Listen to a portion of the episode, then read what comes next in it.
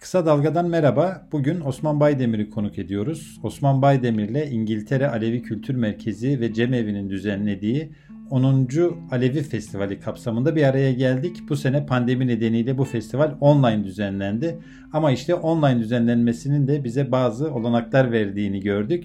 Osman Baydemir ile bu festival kapsamında bir söyleşi gerçekleştirdik. Söyleşinin videosunu Alevi Kültür Merkezi ve Cemevi'nin sosyal medya hesaplarından da izleyebilirsiniz. Şimdi podcast'imizi dinliyoruz. Haber podcastle buluştu. Kısa Dalga yayında. Bizi Kısa Dalga Net ve podcast platformlarından dinleyebilirsiniz. HDP'nin e, 2016 itibariyle e, yaşadığı bir süreç var.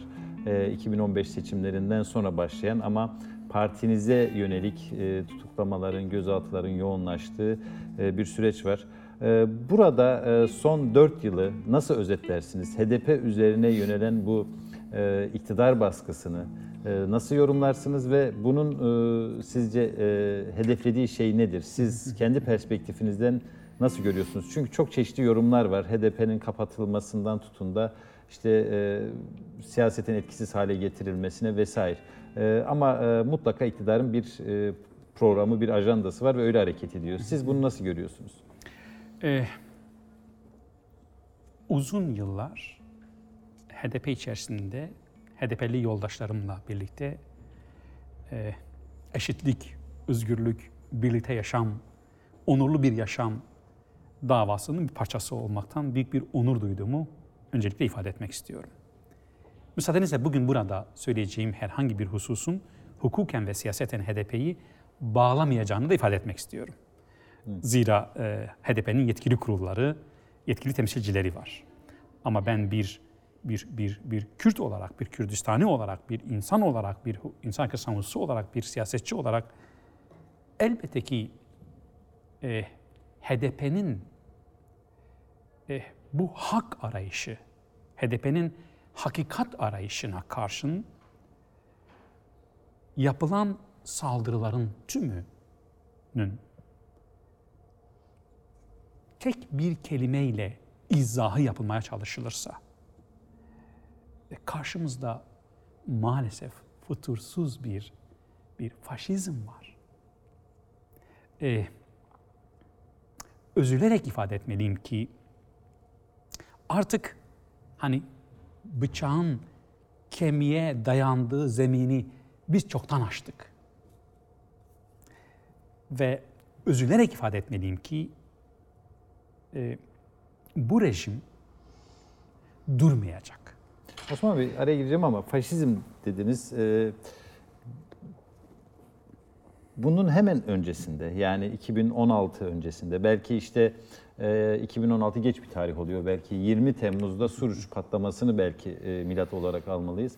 Bunun hemen öncesinde çok e, umut vadeden insanlara, halklara umut vadeden bir ortam vardı.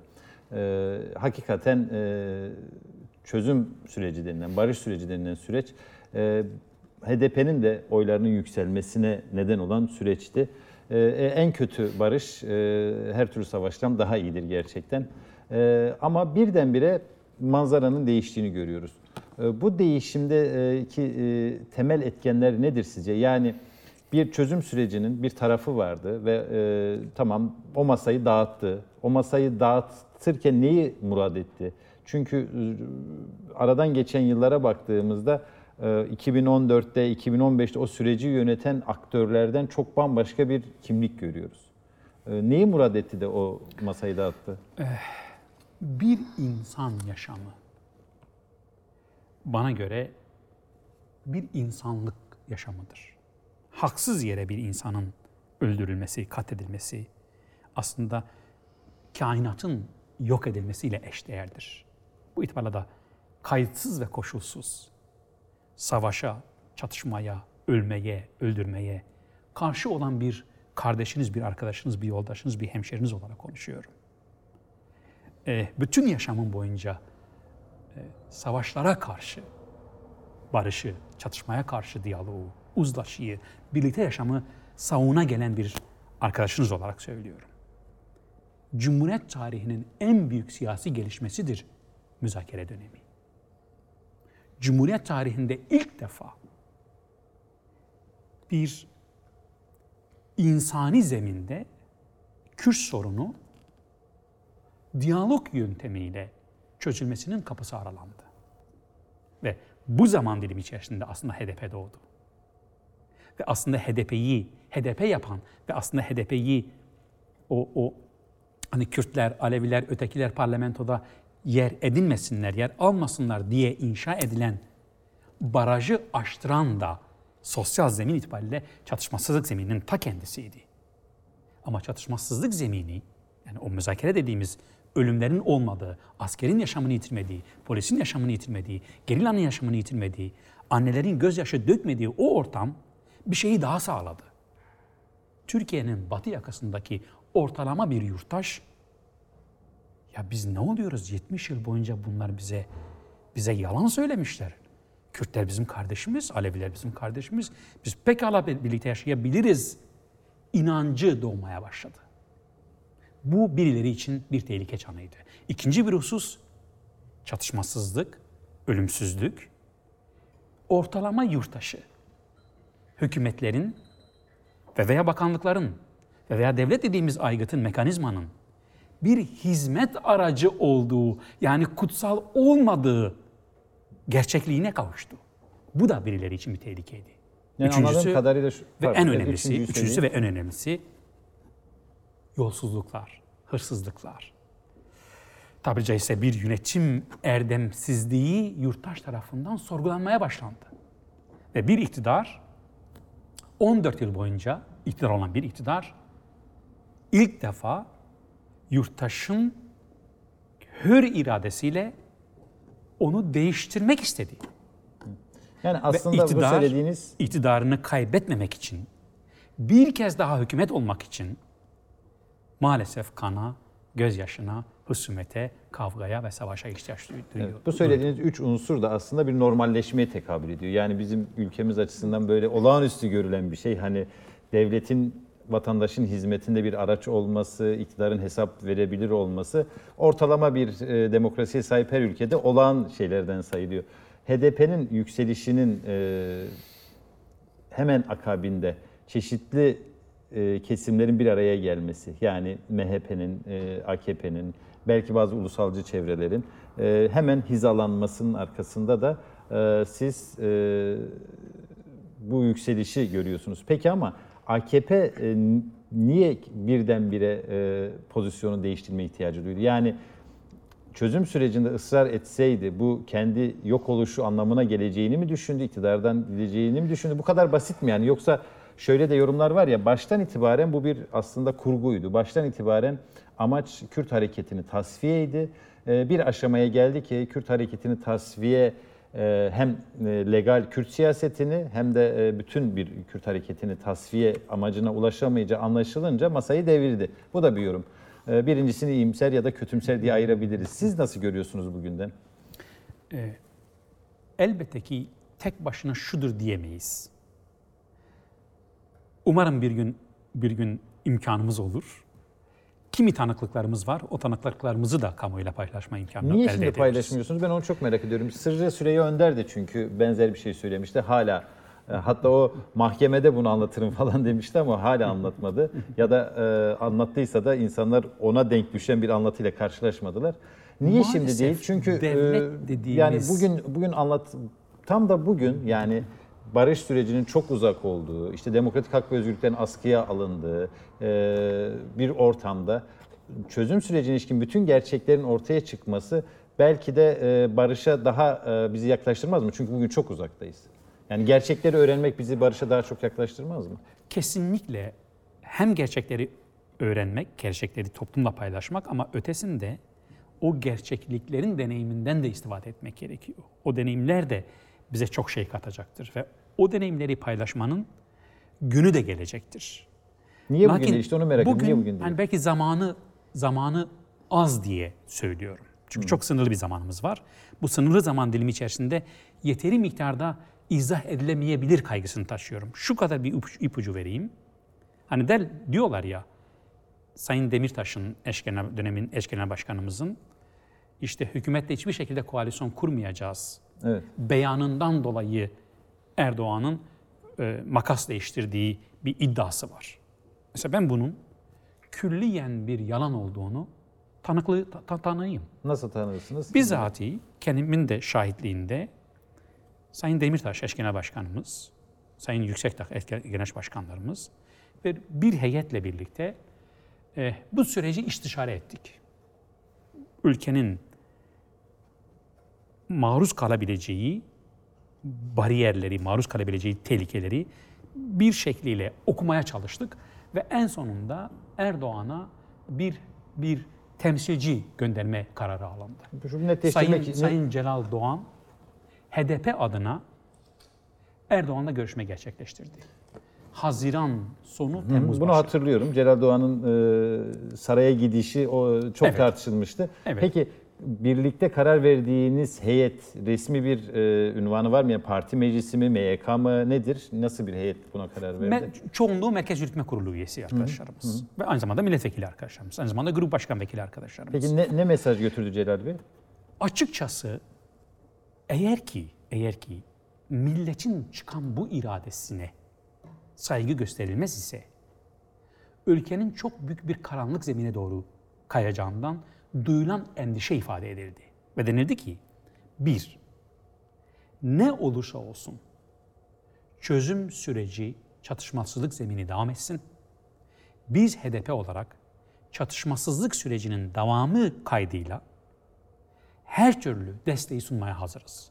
Koalisyon Dilerseniz, olmak daha iyi dilerseniz CHP ile koal- koalisyon kurun. Biz herhangi bir talebimiz olmaksızın kürsü, sandalye veya herhangi bir bürokraside herhangi bir talebimiz olmaksızın yeter ki çözüm sürecinden, çatışmasızlık zemininde vazgeçmeyin. İki, şayet CHP ile uzlaşamazsanız çatışmasızlık zemini de kalmak kaydıyla azınlık hükümeti kurun. Biz sizin azınlık hükümetinizi destekleyelim. Ve yine herhangi bir şey ta- talebimiz yok. Üç, eğer siz hazırsanız ve bu iki yöntemi de yapamıyorsanız, koalisyon kurmak istiyorsanız bizimle, herhangi bir bakanlık pazarlığı yapmaksızın çatışmasızlık zemini korunsun ve yeni bir anayasa inşa edilsin. Bu iki temel taleple sizinle koalisyon kurmaya da hazırız. Ne yanıt Bu geldi? üç talep saraya iletildi. Sayın Erdoğan'a iletildi. Almış olduğumuz yanıt bugünkü Türkiye'ydi. Bize göndermiş olduğu yanıt bugünkü Türkiye'ydi. Yani ne dedi? Çözüm sürecini bitiriyorum. Ee, konuşmayacağım öyle mi? Göreceksiniz. Siz göreceksiniz. Ve ülke gördü bunu. Ülke bu sonucu gördü. Bakın bazı şeyler vardır ki hakikaten vebali çok büyüktür. Bugün Sayın Demirtaş'ın, Sayın Yüksekdağ'ın ve belediye başkanlarımızın ve milletvekillerimizin cezaevinde oluşunun en büyük nedeni hükümetin 2015'ten sonra bütün Orta Doğu coğrafyasında Kürt düşmanlığı politikasında devletin o statükocu kesimleriyle birlikte yapmış olduğu ittifakın sonucudur. Yoksa HDP'nin ya da Sayın Demirtaş'ın biz seni başkan yaptırmayacağız veya biz biz hükümetle koalisyon kurmayacağız beyanatları falan filan değildir. Bütün bunlar bir bir bir gündelik propagandadan ibarettir. Çoktan kararlarını vermişlerdi. Kürt anasını görmeyecek. Peki Ve Say- bu, Osman bu, Bey. bu, bu politika sadece Erdoğan'ın politikası değildi. Aynı zamanda MHP'nin talebiydi. Aynı zamanda Ergenekon'un talebiydi. Ergenekon, mafya, MHP, Erdoğan bir bütün olarak AKP yeni bir rejimin aslında e, ifadesidir. Ve bu rejim Cumhuriyet tarihi boyunca hiçbir dönem oluşmamış bir ittifaktır. Bakın bunun altını çizerek söylüyorum. Evet. Bu ne zaman oluşmuş bu ittifak? Ermeni soykırımından hemen önce oluşmuş bir ittifaktır.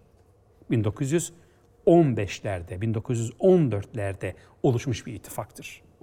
Dolayısıyla Cumhuriyet tarihinin de hani en büyük pozitif gelişmesi çözüm süreci ise en büyük negatif gelişmesi de şu anda oluşmuş olan rejimin ta kendisidir. Bu itibarla bu rejim sadece HDP aslında bir tehlike ya da sadece Kürtler arasında bir tehlike değildir. Bu rejim Türkiye'de yaşayan ve ben farklıyım diyen, ben kendi özümle, inancımla, dilimle, kimliğimle, tercihimle bir yaşam sürdürmek istiyorum diyen herkes açısından büyük bir tehdit, büyük bir tehlikedir. Bakın Kemal Bey, eh, adalet duygusunu yitirmiş hiçbir toplum kendisini kendisini sürdürememiştir. Mutlaka ama mutlaka büyük bir hüsranla bu sonuçlanmıştır. Bu hüsran kimi dönem Almanya'daki gibi yerle bir olmuş ama ondan sonrakiler geçmişiyle yüzleştiği için ve o adaletsizliği tanımladığı için bir daha kendilerini küllerinden inşa etmişler. Umuyor ve diyorum ki bu Türkiye toplumuna da, Kürt toplumuna da nasip olur. Evet. Bir kez daha kendimizi küllerimizden inşa edebiliriz. Çünkü bu rejimle maalesef o kadar kirlendi ki, o kadar büyük bir kirliliğe bulaştı ki artık bu rejimin masaya dönüp ötekilerle birlikte bir yaşamı kurgulayabilmesinin zemini çok uzun zamandır ortadan kalktı. Bizi Kısa Dalga Net ve podcast platformlarından dinleyebilirsiniz. Bu e, gelişmeler yani çözüm sürecinde olan bitenin bütün e, halkın, herkesin e, merakını cezbettiği ortada. Celal Doğan'ın mesajından sonrasına bir daha dönmek istiyorum. Çünkü saraydan gelen bu siz göreceksiniz yanıtı herhalde ne olup biteceğini anladığınız bir an oldu. Peki ondan sonra HDP bunu önlemek için ne yaptı ve bir şey yaptıysa da niye başarısız oldu? Belki bunu kamuoyuna açıklasaydı daha doğru bir tutum olmaz mıydı? Şüphesiz ki e, o sürecin en önemli aktörü ve ama aynı zamanda en büyük mağdurlarından bir tanesi de eş genel başkanlarımızdır. Evet. Ve şu anda cezaevinde olan kimi milletvekillerimiz, grup başkan vekillerimizdir. Bakın, belki de aslında bu sorunuza adil, hakaniyete uygun yanıtı verebilmek için e, onların da belki burada olması gerekiyor. Ama ben Dileriz bir gün olur ben öyle. ben şahitliğimi anlatırsam, tanıklığımı anlatırsam, Evet. evet. e, en büyük çabayı ortaya koyanlar bütün bu yaşadıklarımız olmasın diye en büyük çabayı ortaya koyanlar şu anda ya zindandalar ya sürgündeler. Çatışma sürecine giden yolda Hendekler süreci diye kodlanan süreç yaşandı. Ee, orada e, neden bu önlenemedi? Yani bunu HDP bunu önlemeye gücü mü yetmedi yoksa e, yeteri kadar niyet mi etmedi? Hem hak katında hem de halk katında. Hem bu dünyada hem de öbür dünyada. Osman Baydemir şahittir ki Selahattin Demirtaş ve arkadaşları elinden gelen her şeyi yaptılar. Peki bunun Bizzati- arasında, bu, bir bizzati sorayım. Bunların arasında Bey. Kandil'e de bu söylendi mi acaba? Bizzati önericilerinden bir tanesiyim. O dönem e, aynı zamanda dostumdur Selahattin Demirtaş. Aynı zamanda İnsan Hakları Mücadelesi'nden arkadaşımdır Selahattin Demirtaş. Aynı zamanda eş genel başkanımdır Selahattin Demirtaş. Uzun uzadıya istişarelerimiz oldu. Uyumadığımız çok sayıda geceler oldu. Ve 17 yerde miting yaptık. 17 yerde. 17 ilçede, 17 merkezde miting yaptık. Evlerinize çekilin. Eğer bedel ödeyecekse gençler değil bedel ödeyecekse siyasetçiler bedel ödemelidir. Ölüm olmamalıdır bu coğrafyada. Ama kurban olayım. Karar vericiler kararlarını vermişlerdi. Bir daha AKP'nin 257 sandalyeden hükümeti kuracak sandalyeye çıkabilmesi için affınıza sığınıyorum ama kana ihtiyaç vardı kana. Peki ama Kan dökülmesine bu, ihtiyaç bunu vardı. Kürt hareketi HDP görüyorsa o zaman şunu yapmalıydı refleks olarak düşünüyorum. Yani şimdi o manz o günlere dönüyorum. Ee, AKP çözüm sürecini bitiriyor. Kan dökecek çok açık. Ama e, orada gençlerin e, hakikaten e, çok sayıda genç insan öldürüldü orada. E, çok e, kanlı bir süreç yaşandı. E, onların açtığı hendekte o ya buna engel olunmalıydı bir tür. Yani e, çünkü bu en büyük mazereti sundu ve çözüm sürecinin bitmesinde e, özellikle batıya yönelik e, en büyük argüman buydu. Biz orada güvenliği sağlamak zorundayız. Bu bunda niye vazgeçilmedi? Niye orada Oradaki inat edildi? güvenliği sağlamak gibi bir bir amacı yoktu hükümetin. Daha doğrusu devletin. Hı. Yoktu ama Orada- bu mazereti verdi. Hayır, orada hükümet ve devlet çok uzun bir süre hendeklerin oluşumu için ve savaşın, çatışmanın dağdan ovaya çekilmesi için, dağdan şehir merkezine çekilmesi için bizzati kışkırtması var hükümetin. Bizzati planı programı var hükümetin. Bir şekliyle dağda yapamadığını şehirlerde boğma stratejisinin sonucudur bütün bugün yaşadıklarımız. Ve Ama aynı zamanda 10 eh, 5 Temmuz darbesine giden sürecin de bir nevi zemin hazırlayıcısı veya zemini olarak kullanıldığı şehir çatışması, Evet. şehir savaşları. Bu minvalde bu mesele sadece HDP'nin e, yetip yetmemesi meselesi değil. Bir kez daha söylüyorum. Bu bir devlet politikasıydı ve Kürtler şehirlerde çatışma zeminine çekilmeye çalışıldı. Kürt hareketi şehirde savaş, şehirde çatışma zeminine çekilmeye çalışıldı. Neçe itibariyle hani hani ben askeri uzman değilim ama şimdi bütün bu silahlı donanıma, teknik imkana mümkün mü yani şehirdeki e, 20 yaşındaki, 15 yaşındaki elinde belki en fazla bir pat pat olan bir bir bir, bir direnişçinin bir bir bir bir bir insanın baş etmesi mümkün mü? Dolayısıyla bunun bu şekilde bir yıkımla, bir felaketle sonuçlanacağını devlet bunu çok iyi bir şekilde e, hesaplamıştı ki programını planını yapmıştı. Parlamentoda biz biz defalarca bunun istişaresini yaptık. Hatta biz e, İçişleri Bakanlığı'nda e, kulakları çınlasın Meral Danış Beştaş'la birlikte e, İdris e, Baluken'le birlikte e, biz açlık grevine girdik. Evet. İçişleri Bakanlığı'nın binasının içerisinde açlık grevine girdik. Bütün bunların tek bir gayesi vardı.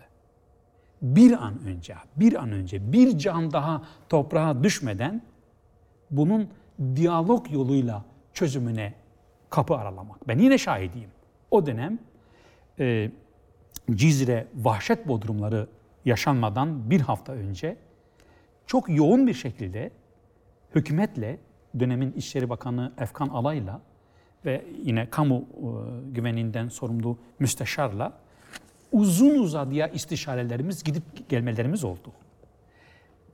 Hiç unutmuyorum. Şunu söylemişlerdi bana. Sahada Ergenekon var. Biz güç getiremiyoruz. Ergenekon mu FETÖ mü? Hayır hayır Ergenekon var. Sonra da FETÖ var dediler. Hayır, Ergenekon geri geldi dediler. Geri geldi ve şu anda biz onlara hükmedemiyoruz. Dönemin başbakanının bir yurt dışı seyahatinde yine telefonla görüşmemiz oldu. Ben açık söylüyorum onun onun yetkili e, tabiri caizse e, görevlendirmiş olduğu bakanlar, müsteşarlar sahaya söz geçiremediklerini ifade ediyorlardı. Kim bunu bu- tam olarak söyleyen dolayısıyla kim? bu- yani bunu tam olarak söyleyen e, sahada Ergenekon var diyen. Kim? günü Saygın geldiğinde, isimleri- gün- günü geldiğinde isimleri de isimleri de açıklanır. Sadece şunu ifade etmeye çalışıyorum. Mesele bir devlet politikası meselesi olduğunu artık bizim görmemiz ve okumamız lazım. Devlet bütün bileşenleriyle bir karar vermişti ve o kararı tabiri caizse uyguluyorlardı. Bakın burada şeye geliyoruz, darbeye geliyoruz. Ee, darbenin gerçek manada bir e, askeri kalkışma mı yoksa darbe içerisinde bir bir darbe mi yoksa e, planlanmış tabiri caizse e, bir tasfiye operasyonu mu olduğu hususunda da ben genel kamuoyunun genel kanaatine çok da katıldığımı e, ifade edemem. Peki bir cümleyle sizin kanaatiniz ne diye sorayım. Çünkü sonra e, başka bire bağlayacağım. E, Bugünün Türkiye'sine gelip buradan devam etmek istiyorum. çünkü. Ergenekon'un, gerçek manada Ergenekon'un e, kendisinin hazırlamaya çalışmış olduğu darbeye karşı çıkan ve o darbeye katılmayan generallerin darbelenmesi ve onlardan intikam alınması operasyonu olduğunu düşünüyorum. Ee, yani darbe girişiminde bulunan Ergenekonculardı.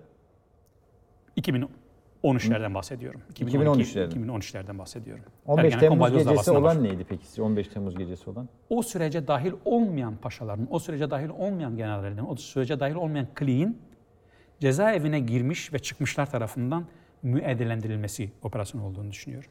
Yani Oyuna getirildiler. Dezgehe getirildiler. yani FETÖ'cüler tezgaha getirildi diyorsunuz. Dezgehe getirildiler. Onlar bir darbe girişiminde bulunacakları biliniyordu ve e, darbe girişiminde bulunsunlar. Rahatsızdılar. Rahatsızdılar. Gidişattan rahatsızdılar. Başka bir rejim kurmak istiyorlardı çok açık ve net bir şekilde. Başka bir başka bir yapıydı. Başka bir yapıydı devlet içerisinde. Başka bir yapıydı. Zaten bu yapının en büyük mağdurlarından bir tanesi yine Kürt halkıdır. Yine HDP'dir. E, 2009'daki geceki operasyonları e, bu- bunların tabiri caizse Evet. eseriydi. 2010'daki operasyonlar yine bunların e, tabiri caizse eseriydi. Neçe itibariyle ben bunları aklamak ya da paklamak anlamda söylemiyorum.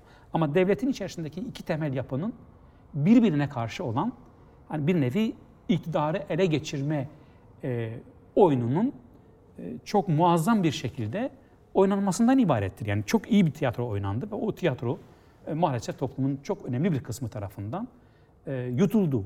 Ve hani ana muhalefet başta olmak üzere muhalefetin büyük bir kısmı da kitle iletişim araçlarının tekelleşmesinden kaynaklı e, maalesef gerçeğe ya da hakikate çok da ilgiyi, çok da dikkati çekebilme imkanına da sahip değiliz. Şu anda bütün bütün e, e, Türkiye'nin büyük bir çoğunluğu o gece yaşananların tümünün gerçek manada bir darbe olduğuna inanıyor. Oysa gerçek Siz de bunları bir- söylerken aslında bir analiz yapıyorsunuz ama somut şu delil var. Şöyle bir e, şeyi söyleyip yani bir delil gösterebiliyor musunuz yoksa olayları genel akışında bir analiz yaparak mı bu sonuca ulaşıyorsunuz? Valla bütün tanıklıklarımdan hareketle söylüyorum.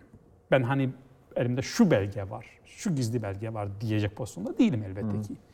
Ama e, darbe komisyonu ta- tartışmalarını izlemiş birisi olarak söylüyorum. Parlamento içerisindeki tartışmaları izlemiş biri olarak söylüyorum. Sorulması gereken pek çok sorunun sorulmamasından biliyorum. Dinlenmesi gereken esas ana kahramanların tırnak içerisinde dinlenmemesi olmasından hareketle söylüyorum. Ve e, darbeyi enişteden öğrendim. Tezinden hareketle aynı zamanda söylüyorum. Ve bütün bu olup bitenlerden sonra hani derler ya zeytinyağından e, kıl çeker gibi e, on binlerce, yüz binlerce insanın hemen tasfiye edilmesinden e, tabiri caizse çıkarıyorum. Olağanüstü hal e, komisyonunun bugüne kadar işe, işe iş kimseyi iade etmemesinden hareketle bunu söylüyorum. Peki Osman Bey Dolayısıyla bu çok sayıda aslında e, done var diyorsunuz. done var. Evet. Peki e, önceki bölümde söylediğiniz bir cümleden hareket etmek istiyorum. Yani bütün bunlar olup bittikten sonra e, bu muhatapla artık bir barış inşa edilemez. Mealen söylüyorum. E, bu görüştesiniz. Peki ne olacak? Yani e, toplumun adalet mücadelesi, barış talebi, e, bazı iyimser yorumlar var. Mesela ben hep eskiden onlara karşı çıkardım ki haklı olduğum ortaya çıktı. Bu sürdürülemez deniyor. İşte önce şey denildi, ekonomi bunu kaldırmaz. Avrupa buna itiraz eder, Batı bırakmaz falan deniyordu. Gördük ki aslında bütün bunlar idare edilebilir seviyede. Siz mevcut siyasi durumu nasıl analiz ediyorsunuz? Gelecek perspektifiyle yani bundan sonrasında nasıl bir e, Türkiye umuyorsunuz? Ya, e, çok zor bir soru biliyor musunuz? zor çok soru. zor bir sual biliyor musunuz? Hani bir Yani benim- tahminden ziyade e, analitik bir yanıt bekliyorum yani. Tahmin Arzumu, zor evet.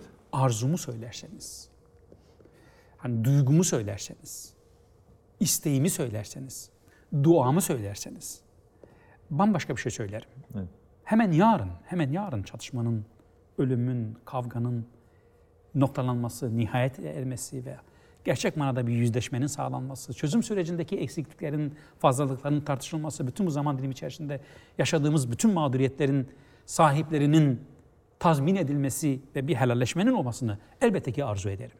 O aşikar. Ama ama ama eğer gerçekle yüzleşirsek karşımızdaki yapının e, aslında kardeş katili bir yapı olduğunu gözden kaçırmamamız lazım. Ve o gelenekle şu anda Türkiye adeta bir zaptu rapt altına alınmış durumda. Ee, şu meramımın doğru algılanmasını istirham ederim bütün izleyenleriniz tarafından. 70 yıldır Türkiye toplumuna bir ideoloji zerk ediliyor. O da kendisi dışındaki herkese bir nevi yeri geldiğinde, zamanı geldiğinde ya da devlet istendiğinde hemen düşmanca bakabilmek. O çok büyük bir tehlikedir ve şu anda bunların en büyük sermayesi budur. Bu realiteyi bu realiteyi gözden kaçırmamamız lazım. Zaten kimi realiteler gözden kaçırıldığı için belki de bu kadar palazlandılar, bu kadar güçlendiler ve bu kadar futtursuzlaştılar. O açıdan ben yakın geleceği aydınlık görmüyorum kurban. Maalesef aydınlık görmüyorum.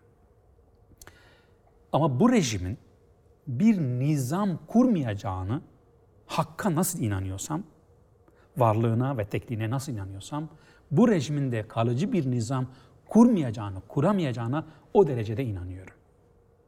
Umuyor ve diliyorum ki daha fazla acılar çekilmez. Umuyor ve diliyorum ki Sivaslar, Madımaklar, Dersimler bir daha tekerrür etmez. Umuyor ve diliyorum ki 1915'ler bir daha tekerrür etmez. Ama bütün bunların bir daha tekerrür etmesini gerçekten istemiyorsak ve gerçekten bir engel oluşturmak istiyorsak, bir bariyer oluşturmak istiyorsak çok geç kalındı, daha fazla geç kalmamak gerekiyor. Karşımızdaki yapıyı çok iyi tanımamız, çok iyi idrak etmemiz gerekiyor. Bu yapı oh bir devlet aygıtı içerisindeki olabilecek bütün kirli yapıların bileşkesi olduğunu unutmamamız gerekiyor. Gerçek manada bir muhalefet yok şu anda devlet içerisinde. Bunu görmemiz gerekiyor. Ben ben 1900 1990'lı yıllarda, 95'te, 96'da, 2000'li yıllarda insan hakları savunucusu olarak bölgeye, hak ihlallerine gittiğimizde ben açık söylüyorum birden fazla devlet vardı. Daha doğrusu devletin birden fazla aklı vardı. Birisi cebberetleştiğinde bir diğeri aman bunun bir sınırı var. Dünya var, vicdan var, ahlak var, yarın uluslararası mahkemeler var gibi hani belirli kodlarla hareket eden bir kanun devleti en azından vardı. Şu anda bizim karşımızda bir kanun devleti de yok. Dolayısıyla e, beni hani nasıl karamsar olarak da görülmek istemiyorum ama evet. ben diyorum ki realist olarak anılmak istersiniz belki. Diyorum ki kurban e, ipin ucu kaçırıldı. Vallahi kaçtı, billahi kaçtı. Yakalayacağımız bir yer yok mu? Mesela bakın, HDP'nin Demokrasi İttifakı bakın, önerisi zaman, var. Ne zaman bu, bu, bu gidişat durdurulabilirdi? Bu gidişat eğer ki muhalefet daha açık açığını söyleyeyim mi? Sayın Kılıçdaroğlu, Sayın Demirtaş'ın gördüğünü görebilmiş olsaydı